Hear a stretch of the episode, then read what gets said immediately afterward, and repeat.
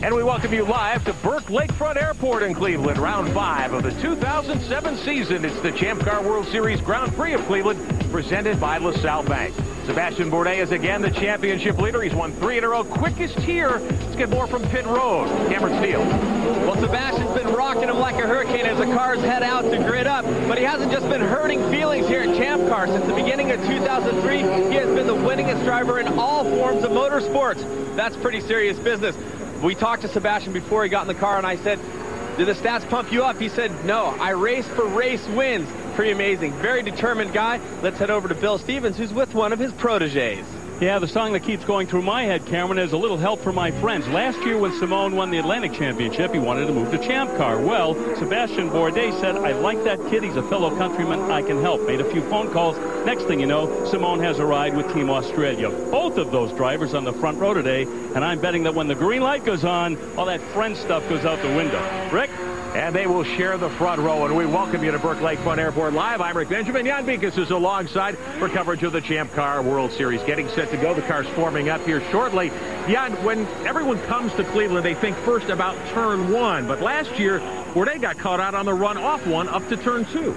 Here, Sebastian figured he had got through turn number one and he was clean, but what he didn't know was that Paul Tracy was going to try and shoot the gap between he and his teammate. It was one of the scariest moments of the year last year, the car going up and over Sebastian Bourdais, in fact, up and over on his helmet. Knocked him out, put him in the hospital. But traditionally here in Cleveland, it's all about the approach to turn number one. Today is going to be a standing start. Momentarily, they're going to roll behind me and take their position for a standing start. So today, it's not going to be 150 mile an hour approach to turn number one. It's going to be a mere 90. Well, at 90 miles an hour, you can still have a pretty big wreck, but I think that reduction in speed should make it much safer. Hello and welcome to episode number 42 of the Let's Rumble Sports Podcast. I'm your host, Lucas Pancari in Brandon, Manitoba. Joining me over Skype, recording this just before Christmas, is my brother, Brett Pancari. And Brett, this episode for our holiday special, we're looking at the 2007 Champ Car Grand Prix of Cleveland for reasons that will become obvious after the race is done.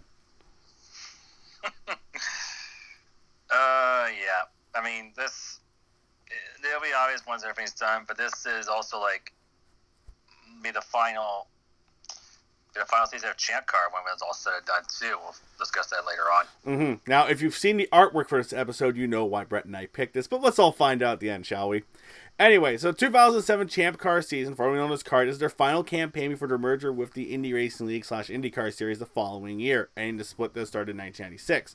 Also, debut of the new Panoz car, which is not a bad car, I don't think. It wasn't too bad look wise, but they had a bunch of problems at the beginning with the car itself, um, refueling issues, and then also, unfortunately, it injured one of their star drivers. Yes, we'll get that in a little bit.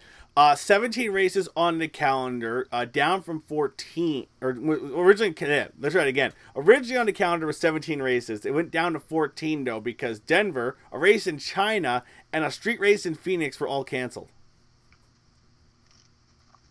JoJo, much to much that sports in good health these days, huh? Mm-hmm. Back then. Anyways, uh, the season itself. This is race number five that we're gonna be looking at today. Um, the first race is at Vegas. They beat F1 in a punch by like a decade and a half. yeah, pro- it'll probably have a better race than F1. Ooh. Anyway, Will Power Will Power won that one. His first career win. Long Beach Sebastian Bourdais, three-time defending series champion, gets his first win of the season. However, Brett kind of alluded to this already. Paul Tracy hurt his back in a practice crash and ended up missing two races, this one and Long and Houston, uh, the following race. Like I said, it's such a slow-ish impact. Though when he went to turn one, and just looped the back end a little bit, and like I said, lost the back, lost again in the front. The front nose that Panoz did not have much to give. Was the first problem, and according to Paul Tracy in his interview with um, I think it was Wind Tunnel and then Robin Miller, but it maybe the way the seat it was the seatbelts the way they were mounted for Tracy. Tracy said that the way the seatbelts were mounted, it basically it kind of shoved them forward a little bit inside the car, kind of almost squished them a little bit in a sense when it, when it, just the way that car was set up, the chassis was, the way the seat was mounted, that's what caused this issue um, for Tracy hurting his back. Next race is at Houston. Bourdais wins again. Indy 500's in between. No CART teams really in the mix in that one. Dario Franchitti winning that rain shortened affair. Portland, Bourdais wins again. 100th win for Newman Haas Lanigan. Uh, well, Lanigan was in the title at that point, but you know what I mean. Uh, Tracy's back in the cockpit for that one, and also the first standing start in Champ Car, which is an interesting fact as well. They do a standing start here in this one at Cleveland at the Burke Lakefront Airport. Uh, your standings going into this race, Bourdais leads. Wow, I'm stunned. 105 points. Will Power 94, Robert Doornbos 87, Alex Tagliani 78, and Justin Wilson with 69. Like, just that's just some notable names right there. You know, Seabass was like he's basically IndyCar god, and it was actually his last season in Champ Car before uh, he would go to F1 in 2008 with Scuderia Toro Rosso. Um, you mentioned uh, Power, call him Little Gaida. Uh, he won he won the IndyCar title. Um, find here two times, two-time Indy 500 champion. Um, Justin Wilson, former F1 driver with Minardi and Jaguar in 2003 before eventually being over in the Champ Car. Uh, Robert Doornbos, um, former Minardi F1 driver, and ironically, Minardi themselves, like they were out of F1 after the 2005 season because they got bought out by Red Bull, became Scuderia Toro Rosso. Um, then now, um, Minardi comes over to Champ Car, and they are a lot more competitive there than they are in F1 amongst some of the other notables that we'll hear of in the field. Uh, so the starting grid itself, Brett's kind of mentioned some of the guys. We'll go over it here, where they were at this point in their time frame. Bourdais on the pole, three-time series champion. Uh, Simon Pagenaud, uh, his rookie season, had one of the Atlantic title. Uh, I guess not really Toyota Atlantic anymore. I think it's Mazda Champ Car Atlantic or something. I don't know. Yes, we'll get, Ma- there, is, Mazda Atlantic. there is highlights later, which is very exciting. Uh, it's like when sportsman coverage shows up in my NHRA feed. Uh, third is Will Power's second season, the 2006 Rookie of the Year. Fourth, rookie Graham Rahal, 18 years of age, was second in Atlantic to Pagenaud the year before. Robert Doornbos made 11 F1 starts 2005 to 2006 with Jordan, and Red Bull, his best finish were in 2006, 12 at the Chinese and Brazilian Grand Prix. Uh, six, Dan Clarke, his second season. I don't know who that was. I'm like, who's this? I knew most of the field, which was impressive, though. Uh, Clarke's finish was third at Denver last year. Seventh, Paul Tracy, Mr. Captain Quebec himself. Look that one up if you don't know what it is. Uh, if you follow IndyCar, you know who Paul Tracy is. However, he hasn't won since Cleveland 2005, so kind of the tail end of his career here. Justin Wilson, Brett told you about his F1 background, second in points last year. Alex Tagliani, his lone win came in 2004 at Road America. 10th is Oriol Servia. He had no right to start the season, but he replaced Paul Tracy. 11th, Neel Jani, Swiss driver, was second A1GP in 0506. Tristan Gommendy starts 12th. He won Macau in 2002. Jumped around a lot after that. 13th, Alex Figge. Daytona Prototypes, ALMS, and Atlantics. Only American in the field. Hmm. Hmm. Slight issue. Um, oh, Miller Mad, Well, probably. I think that that's two Americans actually. Two. Graham Rahal. Shh. They say that. I I just realized that. They said Figge's the only American in the field in the intro. I'm like, no. Graham Rahal exists. Good job, everybody. Good job, me. Uh, 14th, Bruno Junqueira. Uh, won the 2005 race in Monterey and was the early points leader, but then got hurt in a big ass crash at Indy. Uh, Katherine Legge, second season. She was also in a big ass crash in Road America in 2006. You've probably seen that one. Oh, not a good idea to lose your wing going in one of the fastest parts of the course. Yeah, all right, in the car where Davy Jones crashed.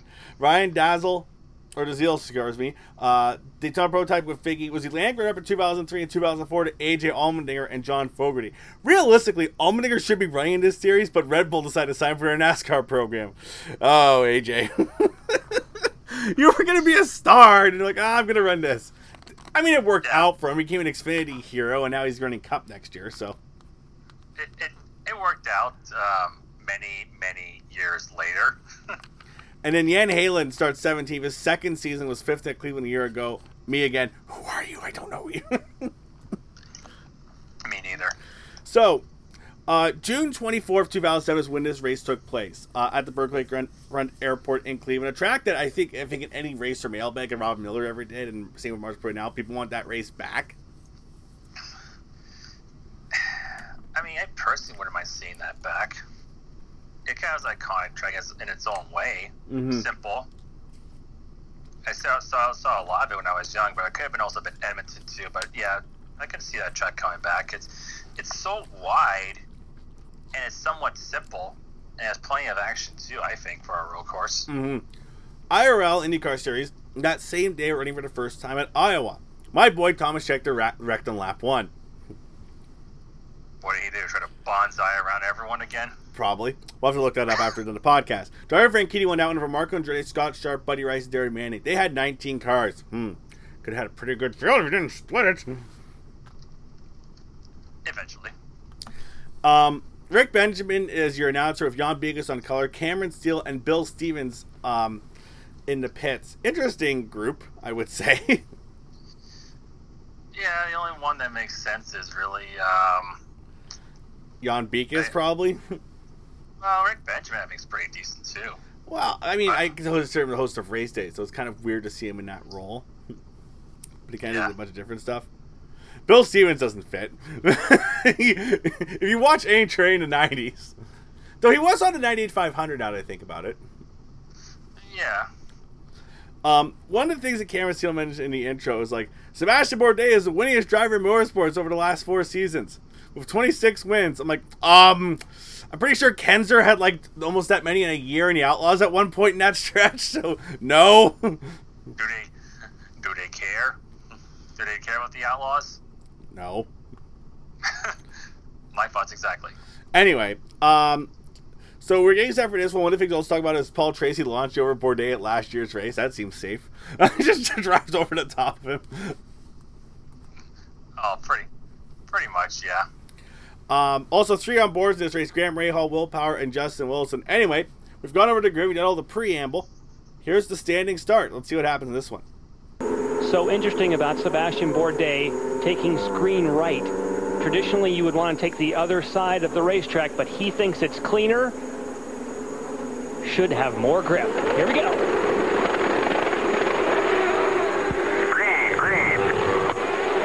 Everyone away clean again.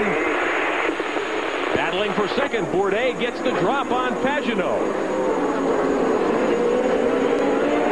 Will Power up into second. And they're clean. There's Rahal. On board the Metazone car. Oh, he's trying to go to the inside, but can't hold the spot. The Aussie Vineyards cars, a great start. There's Johnny and the Red Bull machine, Katherine Legge and the Sonny's Barbecue 11. Bourdais where he wants to be on out front. Everyone is where they want to be because so many people thought that there was a chance of piling up in turn one. This is the second race in a row, only the second standing start for Champ Car. It's been brilliant. Everyone gets through cleanly because they are more spaced, slower speed on the approach. Now, you don't lose all the cars in turn number one. Everybody's got a shot to race and find out, does anything have something for Sebastian Bourdais? Well, one of the things at stake here this week is Bourdais kicks up a little dust coming onto the front straightaway. The two Team Australia cars behind him. He's gunning for four wins in a row in the series. It would tie his series record. Pretty much a clean start. Bourdais to lead. Will Power takes second. Lap two. Wilson gets by Clarke to get seventh in turn one. But with lap number four getting underway, we have this. Well, let's find out who's fast, and I think Rahal is one of them. Here he comes after Doornbos. Graham Rahal to the inside, down Ouch. at one, almost gets squeezed out. He has enough room to get through. Robert Doornbos there in the Osjet 14 gives up a position, so Rahal moves to fourth. Now Doornbos right back at it. It's one of these places, the pass and the repass. Doornbos should be in the right spot. On the inside. Oh, Rahal has to get round. And oh, Tracy gets into Rahal. Paul Tracy trying to come up through the field, tags Rahal as he was spinning both cars off the racetrack. On board with Rahal. And caution, full course yellow being displayed here with three laps on the board. There was no question that Graham Rahal got out in the slippery stuff. He slowed way down, had the car sideways, tried to bring it back, but of course Paul Tracy came through at full song trying to take advantage of that. And wow, that was some heavy contact. So Tracy and Rahal get together. Now Tracy was a big part of that incident a year ago on lap one. Here's what happened a moment ago. See, Doornbos pushes him wide just because of his speed, but then right there, Paul Tracy tries to do the duck underneath move. Just misjudged it. That's Paul Tracy's fault. because you've got Graham Rahal, and what this has got to be the best way to look at it because he comes off at turn number one, he gets good drive, but now there's a slipstream. Doornbos gets a little bit of the air, parted in front of him, gets perfect position, and slots into that spot. But right here, Rahal's trying to hang on to it. He's like, whoa, look out, look out, and then just gets speared. I know what Paul Tracy was trying to do. Paul Tracy was trying to take advantage of it. But look, he tries to duck underneath. He just misjudged it. Didn't have enough room to turn the car. The car washed out on him. It looks like knocked off the front wing of the Forsythe Indeck car number three. And that's a shame for Graham Rahal for obvious reasons. He's from New Albany. We've talked about the fact that this is his home race. All his family is here.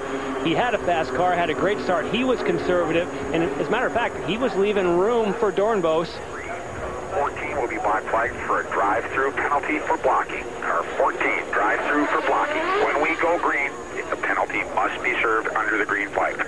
So that's the word from race control. Robert Doornbos will have to serve a drive-through penalty for his positioning on the racetrack. Apparently, race control figures he did not give Rahal enough room in that exchange over in turns three and four. Bourdais is the leader. We'll be back in Cleveland. All right, there's a lot to discuss here. Rahal makes a power move to the inside to get by Doornbos for fourth in turn one. Doornbos gets him back in three and four, and Graham Rahal just gets absolutely turned by Paul Tracy. Rip PT's front wing. We get a full course caution. Apparently, Doornbos gets a blocking penalty. My note here is where the hell is this blocking penalty? The only thing I can think for the blocking was he was squeezing Graham um, when he when Graham threw it into turn one there, and Dorwell was really squeezing him. And then a bit of squeezing again uh, when he went for that chicane, I think, and it forced Graham to check up a lot harder, I think, because he was a lot more tired than the left that the left header that chicane, and so it forced him out a little bit wider. So Tracy tried to cut across, but I think he mistimed it and well, yeah, punted Graham right out of the way. not sure if it's a full course Paul caution. Tracy anyway. not sure how it's a four course caution either. Me neither. That would have been local yellow most times. Exactly. I lo- Go I ahead. think They were just doing it like because he only had like 17 cars. Maybe it's like the close of the field. I don't know. Uh, I guess. Anyway, it's time to get restarted here on lap number seven. Well, Tracy did not lose a lap. The only driver a lap down, Alex Figge, actually two laps down. Coming to the restart. According to some of the radio transmissions, when Graham Rahal was on his way onto the pits, he put more of the blame on Doornbos than he did Tracy. And look at this move.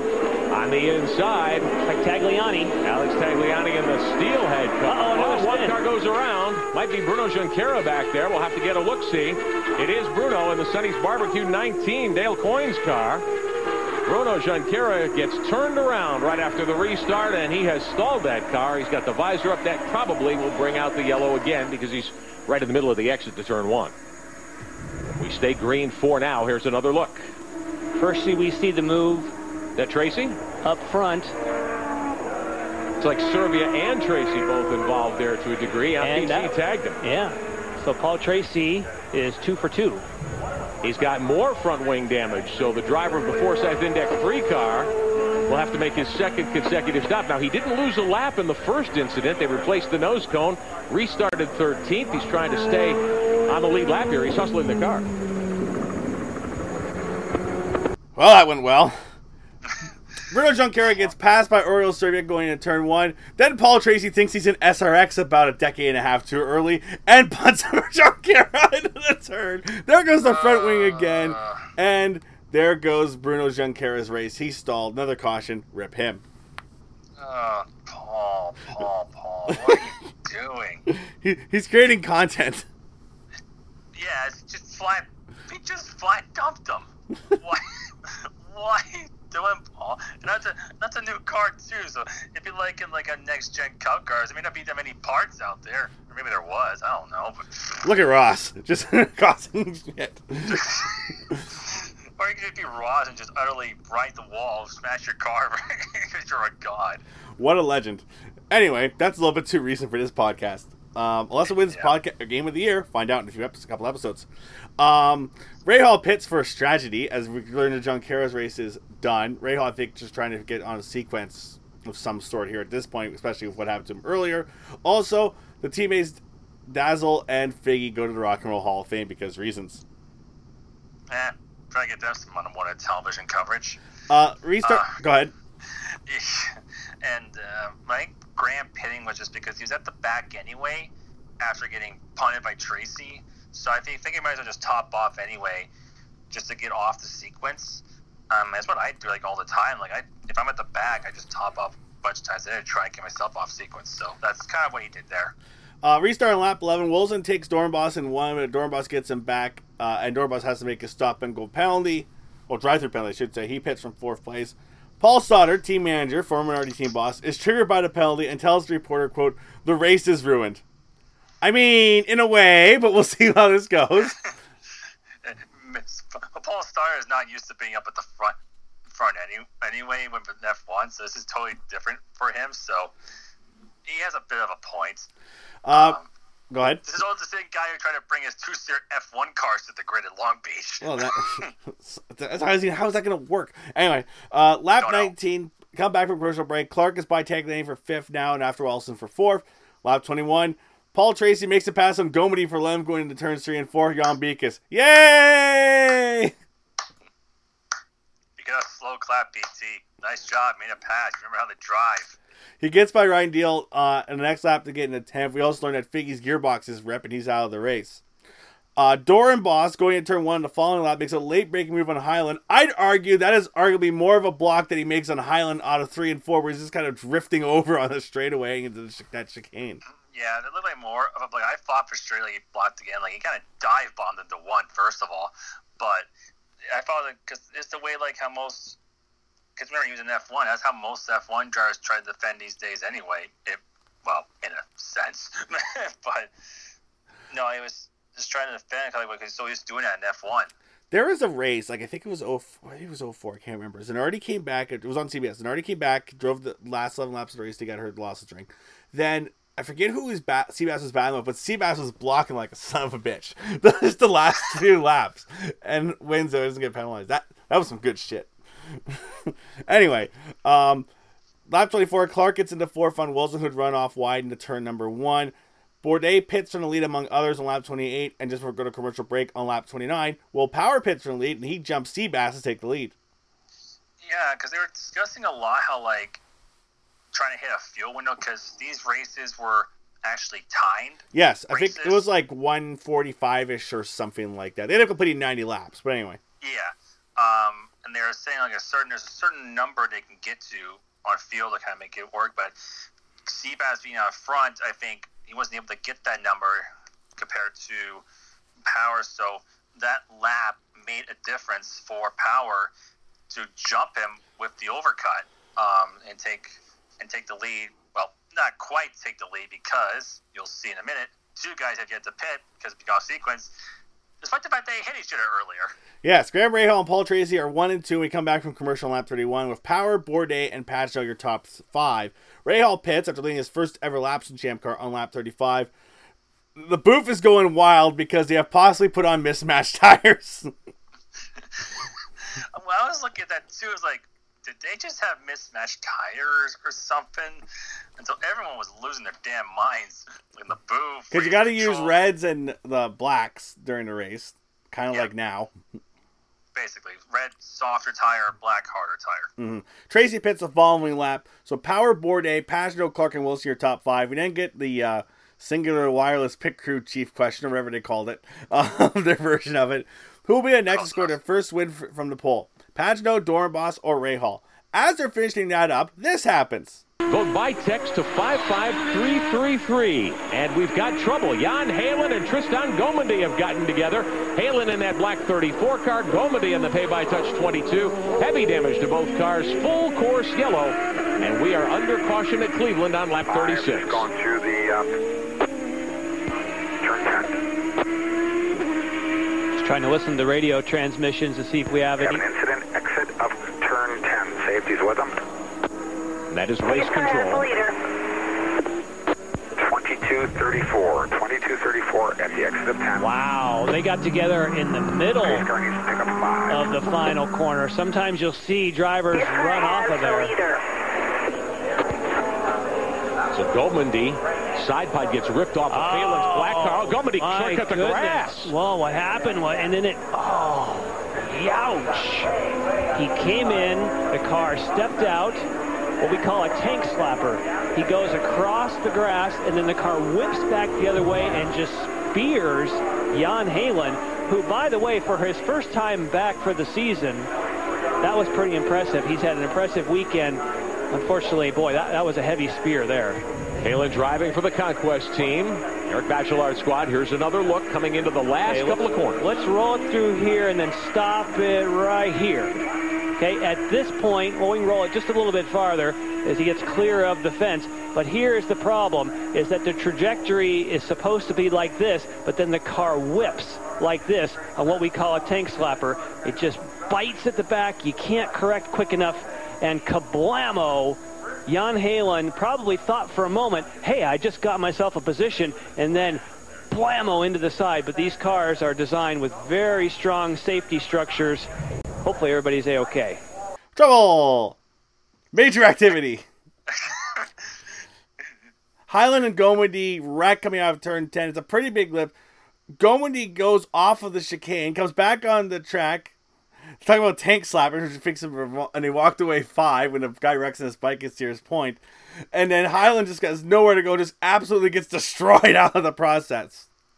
Well, apparently there was like a drain cover or something in that grassy area. Smart! That apparent, I may have misread, heard that. But like, going, he hit that when he came for the grass. He came on the track and it may have broke something. I could be wrong, but it would fly on the track and there's a bang. And, and then, well, um, what was 17 cars is um, 16 carried to two. Um, 11. Uh, uh, uh. Apparently, Katherine Legge has fallen out somewhere in this as well. I don't know what happened, but anyway. Must have been mechanical, I think. Uh, turns out we learned that Rahal's tires are not mismatched as Graham rubbed off something from a tire. Sure.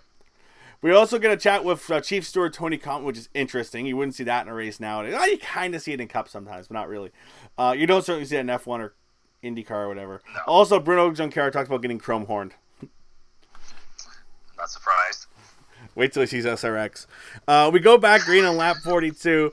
The following lap, Tagliani gets inside of Tracy for uh, seventh in turn one, but Tracy gets him back right away. Tagliani sponsored by Walmart and Steelback Beer. Let's remember some rink names. Steelback. Uh, Steelback Center. Uh, the guy, the guy cheats it all the time. wow. Uh, the following lap, we see uh, Neel Jani going off the track as they're chatting with Gommendy.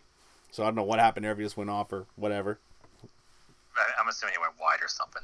Uh, on lap 49 or so, when we come back from break, um, Pagenaud's, or sorry, uh, is giving Chase the power, but Pagenaud's starting to lurk a little bit after five laps. It's a pretty close group.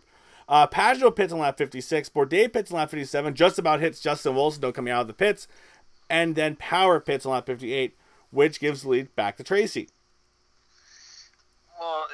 Like I said, the, the lap thing again kind of um, would kind of go into effect once again. But yeah, Bourdais, he almost ignored the crewman. He was trying to hold him because Justin was coming in. He almost ignored him, but luckily he stopped the car in time and uh, didn't Bourdais smashed into uh, Justin there. And then, like I said, um, again, the, the way the cycles worked out, again, I think it's going to be in Will Power's favor when all said or done. Um, when we come back from this commercial break, which I believe is on lap 62 or so, if my notes are correct, let me just double check that. Roughly, roughly there, yes. Yes.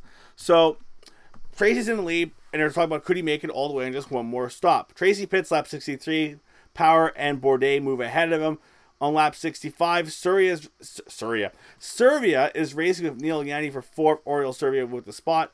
Uh, on lap 66, we're discussing fuel for the Forsythe cars when things get wild. Bill Stevens, 28 and a half minutes of racing to go. The Forsythe crew on the computers, I'm sure.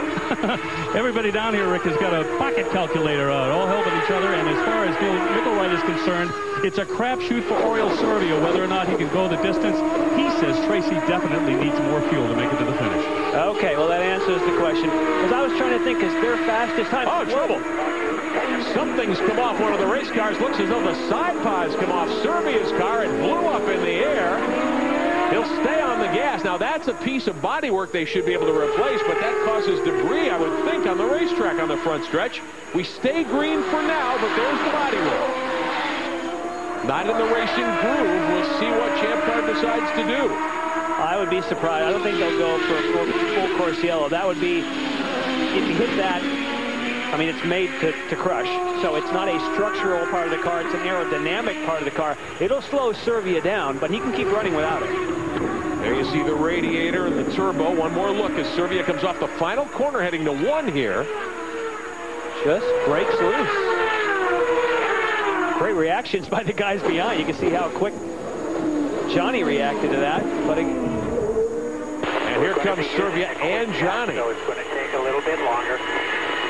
So Servia will pit. They will try to, well, we'll see. They're not bringing a piece of bodywork around, Bill. No, as a matter of fact, Rick, you're right. Just looks like they're going to go with rubber and fuel, and they're going to leave the car basically in the same configuration. This could be the latest trend at Champ Car. Uh-oh. Left rear of the car now. There's a problem. And we saw some flames licking out there. It seems as though it's freewheeling, guys. The engine's coming up. But the car's, now they have it going. Flame that you see at the back should blow out as he gets up to speed. That is if a piece of bodywork gets on the exhaust. watch speed on the, on the lap. And we know that it's not Uh-oh. Meantime, action looks like one of the Minardis has spun down into the grass. Is that Speedy Dan? Let's get a look and see which car it is, and it is. Maybe not surprisingly.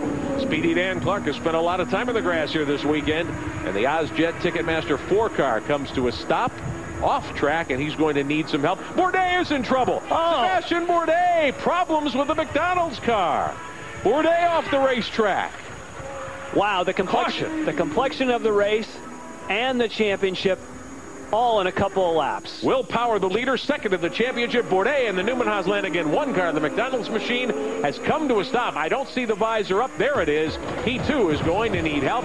We'll see if he'll be able to restart. Power, Pagenaud, and Tracy are now the top three. We'll sort it out in a moment. Okay, a lot happens here. First of all, kablooey. There goes Servia's left side pod, just explodes on the front stretch. No caution. Servia pits. There's no bodywork change for whatever reason on the following lap. Why did they not black flag is what I want to know. I mean, maybe he was going to pit anyway. I don't know. well, still, they should have black flagged him for that. There, there should also been a caution for debris. I mean, not that they're running on that part of the track, but still. Yeah, it was, it was near the pit wall, but still, like, come on. Anyway, it was pretty Worse long anyway. stop overall. Uh, then Dan Clarke spins on the back part of the track, racing Graham Rahal in turns seven and eight. He stalls. There's a caution coming out. Why is Sebastian Bourdais stopped off the track heading towards the final chicane? what is happening? What the the the, the Bourdais, by the way, it looks like someone left the car from a showpiece and it's just staying in the middle of a field. I'm watching, like, where is he parked? I know, like, where is it? Just none of this makes sense at Uh, all. things get exciting in the champ car, man. I was not expecting this. Uh, we come. We, Not co- we come back from the um, commercial break. Uh, Bourdais is getting towed. No oil, no oil pressure. Uh, they're trying to get back out there, but it turns out it doesn't go very well. We'll get that in a bit. But more importantly, we get Atlantic race footage.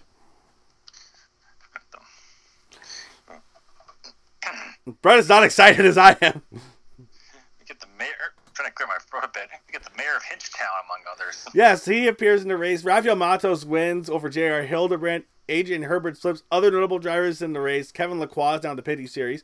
Simona de Silvestro. Malcolm in the Middle Star Frankie Muniz. Jonathan Bomarito. And Robert Wickens! Wickens! Wickens! Robert Wickens for life! Show us that race, you cowards. Anyway, Power pits. We have 20 minutes or so to go in this one. Uh, as he pits, Trace that moves. Your top five is now Tracy Rahal, Doornbos, Jani, and Tagliani. Tagliani will soon pit though, so Power will take back the fifth position. They return. It figures about 17 laps to go at this point. We also get the fan poll results. Doornbos at 44%, Rahal 39, Pagenaud 17. Are they foreshadowing something? Maybe. Back to green on lap 73. Tracy lulls is ahead. Lap 74, there's still no side pod for Servia. You had like 10 laps. What are you doing? You weren't going to lose that many spots anyway. There weren't that many cars on the track. he gets by Ryan Dalziel for ninth. On lap 75, they're talking about Bourdais going back out for those valuable Winston points. Uh, no. yeah, it does not happen. No.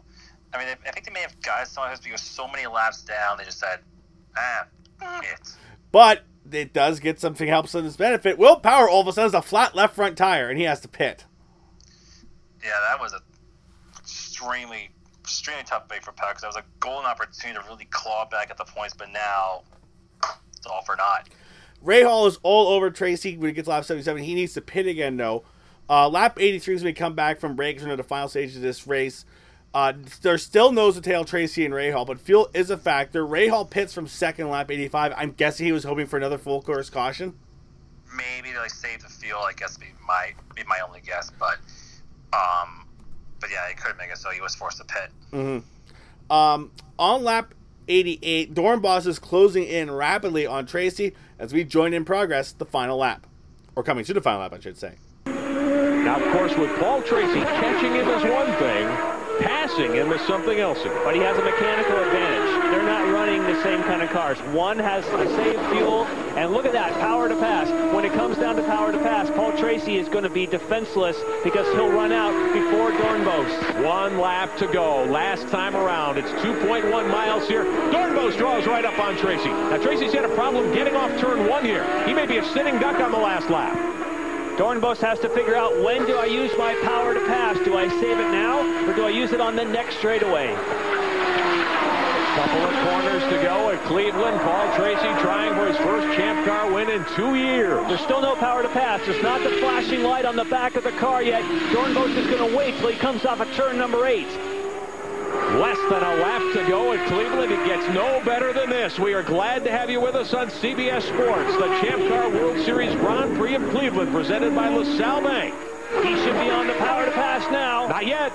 Still don't see the flashing light on the back for Doornbos. Couple of turns to go. Why hasn't he hit the button? Paul Tracy may have this thing. Tracy, final couple of corners. Here comes PT headed for the line of the checkers. Doornbos, does he jump on the button? No, he doesn't. Tracy. Checkered flag waves, and Paul Tracy somehow takes the victory in Cleveland. And the question for Robert Doornbos will be, why didn't he hit the Cosworth power to pass? He's still got 35 seconds in the bank, and he never used it. Robert Doornbos ends up second. Not that that's bad, but boy, we thought he had an opportunity to win here. Paul Tracy, an upset win. We'll be back. So on the last lap, Tracy's a slight lockup going into turn one. Doornbos, they think, still has a bunch of push to pass, or power to pass, they call it. He does use it. Also, the booth is absolutely shook as Tracy holds on to get his 31st and what turned out to be his last career win. Yeah, Doornbos got very close. Um, like I said, he was running Tracy down, but it's weird he couldn't use the push to pass unless um, unless there was an issue that he couldn't use and it wasn't reported about it. But I think he mentioned it in the interview, which we'll hear here in our next clip here shortly, uh, about what was going on there. And sometimes I don't know if the, the totals are accurate at that point compared to what they have now. So true, that is true. anyway, let's hear from your podium, Paul Tracy, Robert Doornbos, and Neel Jani. Paul Tracy, you guys talked about rolling the dice. This time he came up Yahtzee. Congratulations all around from the crew and PT still with his helmet on. And he definitely had some problems throughout the day. You mentioned the two nose cones. Been a couple years since he's been able to do this. And we let PT get the helmet off real quick. And Paul, congratulations. it's been a while since he's been here. He's taken a while to get his Paul, there was a lot of chaos and contact out there. Did you think today could be your day? No. No, I uh, made a couple of pretty bad mistakes at the start, and we got into Bruno, which was which was bad, and, and also Graham, and I really thought we were kind of out of it. And the, the team did a great strategy for us, and I just want to thank everybody on the crew. They did a great job, and they kept me in the race, and I got to thank everybody, Forsythe and and uh, Monster Energy Drink for their for their support. So I'm just uh, kind of overwhelmed. I just it's been a long time coming. I've been waiting for this win for a while, and it just it doesn't seem like it came in the right way, but but uh, I'll take what I can get. A testament to champions never giving up. Yeah, I just tried to drive as hard as I could. I wore the tires out, trying to keep keep uh, Graham behind me, and I was just kind of dead at the end. There you have it, Paul Tracy. A little blown away that he captured this win, but he did it. Let's go back to the booth. Had to sit out two races after getting hurt at Long Beach. Comes back to end a 23-race winless drought. Paul Tracy, the winner at Cleveland. Robert Doornbos has to take second. Neel Jani gets third. And Clarke settles for 11th. And Sebastian Bourdais with that motor failure 12th. And the rest of the cars that failed to finish here today.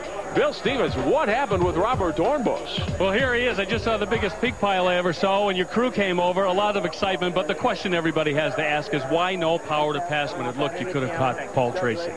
Well, I wanted to save it to the end. It's, it's a matter of timing, you know. And uh, in the last couple of sectors, I uh, in the last couple of laps, I really felt I could push and uh, I gained a lot on him. Um, and then when I needed, it it wasn't there anymore. So you always see, you know, it's always going to happen like that. Uh, I saw Paul using it for the last two laps, flat out everywhere he could. So uh, unfortunate, but great team job. Great run. Well, Robert Doornbos comes home second. Now, according to our figures, he had 35 seconds of power to pass time left, but maybe he didn't realize he had it. He takes a huge lead in the Roshfrans Rookie of the Year standings. He is 40 points to the good over Simon Pagenaud, second in those standings. Back downstairs. And a happy crew, of course, here at PKV Racing. Neel Jani, the first podium for the team. Kevin Kalkoven, team owner there. And, of course, Neel's dad in the background. Neel, it's got to be a great day for you here in Champ Car. Oh, very great. The team did a great job. The, the Red Bull car went really well. Uh, we had some little problems sometimes, but uh, great strategy and brought us onto the podium. Definitely a great job today for everybody at PKV. Jimmy Vasser has been saying that you've got it in you. He's definitely very proud today. So your finishing order, Tracy Doornbos, Jani, Wilson, Pagenaud, your top five. Then Tagliani, Servia, Rahal, uh, Dalziel, and Power. Then Dan Clarke was one lap down low. He was the last car running. Woot. 12 through 17th miss and not finishing race for Bourdais, Gommendy, Heylen, Legge, Junqueira, and Figge. Yeah, it's, like I said though, like it was such an eventful-ish race considering how much lack of cars there were. Um, maybe those four-course cars, full-course cautions helped. Then again, why didn't they have Black Flag Servia? I don't know. that doesn't make any sense. Uh, Contact Contact Cougar doesn't know how to make any sense of it at all. Look at his eyes. that uh, Hunt the Front Cougar is very shook by the whole thing. Anyway, Yeah. um, later that evening, we are going to check out a segment that okay didn't really air, which will line shortly from the Speed Report. Nicole Manske, now Nicole, Nicole Briscoe, the uh, wife of Ryan Briscoe, is chatting with the man, the myth, the legend, Robin Miller, who's reporting on the race at the Burke Lakefront Airport. Okay, so let's bring in Robin Miller now from Cleveland and Paul Tracy. This is a guy that Sebastian Bourdais actually called washed up. Well, I I think when you're close to 40, you haven't won a race in a couple years, Nicole. If anybody needed a victory, get the fuck off the racetrack! You stupid son of a bitch! I think we have to start again. Sorry about that, Greggy. That is absolutely classic. We're only on the bird. It's okay. Sorry. So you want to know why we picked this podcast? It's just so I can play that clip. Get the fuck off the racetrack, you stupid son of a bitch. And I, I think we have to start again. Oh my god. God bless Robin. That uh, the, if in case anyone there's laughter in the background from like an audience, that was played as memorial service in Indy last year, but oh my god. yeah, I'm like, oh, this race is on YouTube. We should do it for the podcast. it's like we, we don't know what this race was. It's a champ car race. We just played as Robin Miller could just tell him yell at the drift cars running around on the track. Why is that drift car in the track so late after the event? Well, there's two drift cars. You look at the background of the second one, so maybe they're having like drift light right along, like after the race was done. That'd be my only guess. There's still a lot of people camping there. Very confusing. Yeah, I know. Community being a champ car race, first of all. Mm. Anyway, Um, your points after the race as we go through the aftermath now. Bourdais' lead is now three points, 117 to 114 over Doornbos. Powers 105, ba- 105, Tagliani 97, and Wilson 92. Your remaining race of the season. Next stop was Mont Blanc in Quebec. Robert Doornbos gets his first win. Apparently, it was a gong show of a race, according to Wikipedia. Yeah, it was also the first ever win for Minardi in anything. And I'm going back like to the early years. They were early days of F1, the late '80s. Didn't they run win like an F three thousand or whatever it was called at that point? I thought they were at F three thousand at that point. I, I don't. They, they probably were very successful. I'm just saying like an F1, like the big big leagues, but but basically it was their first win in their F1 IndyCar and the first like win or even podium for like the Paul Stoddart era Minardi. Mm-hmm. Um, then the most Indy Toronto, which may have been sponsored by Steelback at that point. That's when Molson. That's when the race in Toronto went downhill when Molson no longer sponsored it. Run Mosport, you cowards. Power wins. Rain race again, uh, like it was a Mont Tremblant. The points now: Doornbos is 164, Power 162, Bourdais 161. Then Bourdais wins Edmonton, extends lead to 20 and 25 points. There was a speed report clip I found of that race. Of course, Robert Miller was there. Which which one, Toronto or Edmonton? Toronto. Uh, apparently, in that rain, Doornbos punted Seabass on the back straightaway, on the long back straightaway for the right hand, and that's kind of what turned the race on its head a bit. Like Well- he absolutely punted him. They went added to it Mont Tremblant. There was some drama at the podium or something, according to Wikipedia. Anyway, with Bourdais' win, as mentioned, his point lead now is 20 and 25 over Doornbos and Power. At San Jose, Doornbos wins from 15th. Then at Road America, the last Champ Car race was ever held in the United States. Well, kind of. You'll see in a little bit why. Um, Bourdais, who had just signed with Scuderia Toro Rosso, wins that race. Then wins Zolder in Belgium. Hmm. They're in Belgium. Then you go to Assen, known for its uh, racing MotoGP. Justin Wilson wins, moving to second in the point standings. Bourdais then wins Surfers Paradise in Australia, bring that race back to win his fourth in a row, and then rounds things off win at Mexico, where F1 runs today, on a slightly different course. I don't think there was a big stadium section at that point. No, it was just um, after the chicane, it was a long straightaway and a sweeping right hander, basically. hmm So your final, It, it was it was slowed down a bit. It was slowed down a little bit though. It wasn't quite as flat out. Uh, your final top five in the point standings were Bourdais, Wilson, Doornbos, Power, and Rahal. Uh, we'll get into where the drivers ended up that fin- ran this race in a little bit. So in 2008, as mentioned, before the season, CART merged with the or Champ Car merged with the IndyCar series, all unified series it is today. Uh, there was a race finale held in Long Beach as the last Champ Car slash CART race, more in that little bit. Uh, and then they also ran Surfers Paradise as a non-points race. Uh, your 08 schedule, by the way, would have been as follows. Uh, they would have run Long Beach, Houston, uh, then Laguna Seca would have come back on the schedule. They would have gone to Zolder, Jerez in Spain for the first time. Sure. Then Cleveland, Mont Tremblant, Toronto, Edmonton, Portland, Road America, Assen, Surfers Paradise, and Mexico. Jerez would have been interesting for a champ car setting. Yeah, because most of the F1 testing and whatnot. Um, but at least we got like goodness looking at Sega back. Like a decade later. But anyway. Yeah. So what happened to the drivers that ran in this race, and what happened to them after the 2007 season? So we'll go in order of how they finished in first to 17th. Paul Tracy uh, pretty much ran part time after the merger, then had a long stint as the color commentator for IndyCar and NBC, and now he's the villain on SRX. If you want to see someone just wreck guys all the time, or just want to, he'll fight you in a parking lot. Well, maybe not that, but I was gonna say, I think closest we got to a fight this year would have been uh, Ernie Francis and Tony Stewart at Myrtle Beach. Was that Myrtle Beach or South? No, South Boston. Myrtle Beach is mind, dead. I, I don't, I don't follow SRX at all. So We better be. We're going to Berlin this summer. Anyway, um, second in points or second race, Robert Doornbos. He ended up running uh, IRL full time in 2009. Had four ninth place finishes as his best that year. Neel Jani won the 2016 24 Hours in Le Mans. I heard that race was okay. Yeah, there's some uh, Toyota didn't break down with like a minute to go. Uh, fourth is Justin Wilson. Hmm, my future episode for the podcast, if that's on YouTube, that is. You can look that up after. Um, Justin Wilson took over for Sebastian Bourdais uh, when Bourdais went over to F1. Wilson had three IRL wins before losing his life in an accident at Pocono in 2015. Pagenaud would go to sports car, end up back in IndyCar in 2012, got his first win in 2013 at Detroit, would win the 2016 championship and the 2019 Indy 500 for Penske. Tags, Alex Agliani, would win the pole for 2011 Indy 500 and now pretty much runs full time for the most part in the Pinty Series. Uh, seventh was Oriol Servia, was fourth in the 2011 IndyCar Series points, and also apparently should have won New Hampshire. Speaking of gong shows, Will Power, double fingers. uh, Graham Rahal was eighth in the race. Rahal, the youngest winner in IndyCar history uh, in 2008 at St. Pete, 19 years, 93 days. That record be broken by Colton Herta a few years later. Uh, Rahal was fourth in his points in 2015. That's his best result to date. Last one in 2017, married to Courtney Force. That's the most important thing in the whole thing. That's all you need to know. Uh, Ryan Dalziel, 2010 Daytona 24 Hour winner. Power won the last CART race slash Champ Car race at Long Beach 2008. Uh, that same day was when Danica won her only race at Motegi.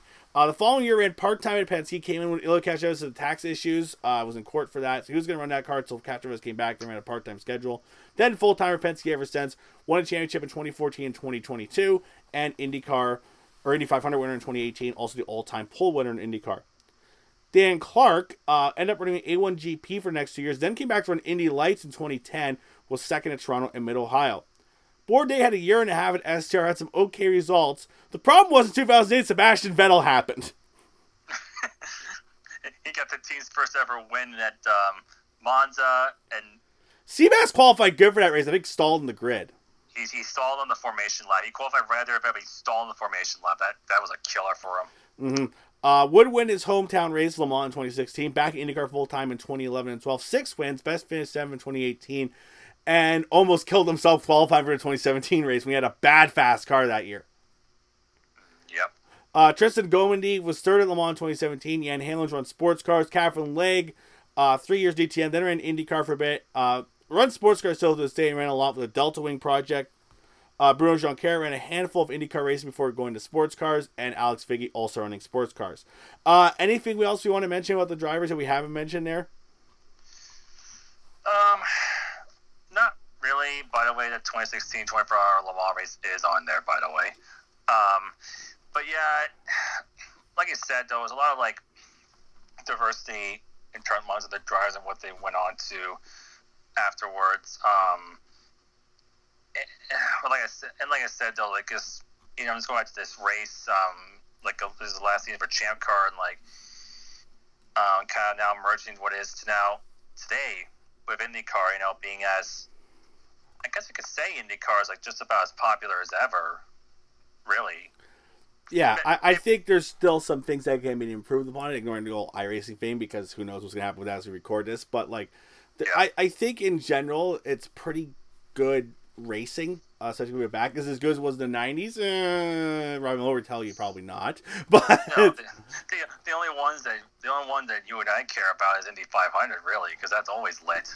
True. Um, anyway, when it comes to this race, though, besides the Robin Miller clip, is this race worth going back to watch? Surprisingly, I think yes. Because going into this, I thought it was going to be a really uneventful champ car race and only 17 cars, but there were times that got kind of nuts with the wrecks and um, the punting and um, the mechanical problems near the end. It's blown off side pods and stuff like that. It was um, definitely, I say go back just for the kind of the chaos of it. Or you just want to listen to Robert Miller just lose his mind. Well, after you listen to the Robert Miller clip, go watch the race itself. Um, pretty decent race. Again, like you, I wasn't expecting much. Like, okay, it's 17 cars. It's a dying days of Champ Car slash CART. Is it any good? Surprisingly, yes. Now, was the whole season good? I don't know. Um, there's uh, there's some stuff I maybe want to check out eventually. Maybe that Mont Tremblant race. Uh, maybe some other Speed Report clips that are floating around. But yeah, no, definitely. If you come across it, uh, go watch it. Uh, I'm also going to try and find out Atlantic race as well. Uh, is it? There's also. I mean, is this a typical Cleveland race? I don't know. I I've seen highlights of the '95 CART race, which is a completely bonkers event. Uh, that's on the mass list. I might get done the podcast here at some point, but yeah, uh, like I said, maybe this is kind of a normal Cleveland race, or maybe it was an abnormal Cleveland race. I don't know, but again, like you said, surprisingly worth going back to watch. Pretty Pretty much that, yeah. Like I said, weren't expecting much, but somewhat surprised by it all. Mm-hmm. Well, that wraps things up for here. Brett, thanks for doing this once again. Uh, I'll see you in a couple days' time back in the Soo, uh, and then you'll be on again at some point in 2023. What we're doing, I have no idea yet, but we'll figure it out along the way. No, I have no idea either. well, if you want to listen to Brett's other appearances on the show, you can. Just search for the podcast, Let's Remember Some Sports, on iTunes, Apple Podcast, uh, Spotify, and on TuneIn now, apparently, as I discovered recently. And you can also follow the show, just search direct link to it, anchor.fm slash lucas-punkari. Thanks for listening. Enjoy the holiday season, and we'll talk again soon. Don't forget, next Saturday, CBS Sports Motorsports coverage continues on two wheels, 2 o'clock Eastern, the MotoGP Dutch TT Grand Prix. Coming up next, the PGA Tour swings into action with live final round coverage of the Travelers Championship from the TPC at River Highlands in Cromwell, Connecticut. And next Sunday, the Champ Car World Series continues. We'll be at Mont Tremblant in Quebec, Canada. Check your local listings. It was a great weekend in Cleveland. Wild action on the racetrack, and Paul Tracy comes home a winner for the first time in two seasons. Jan Beekhuis, Cameron Steele, and Bill Stevens, I'm Rick Benjamin. Thanks for watching the Champ Car World Series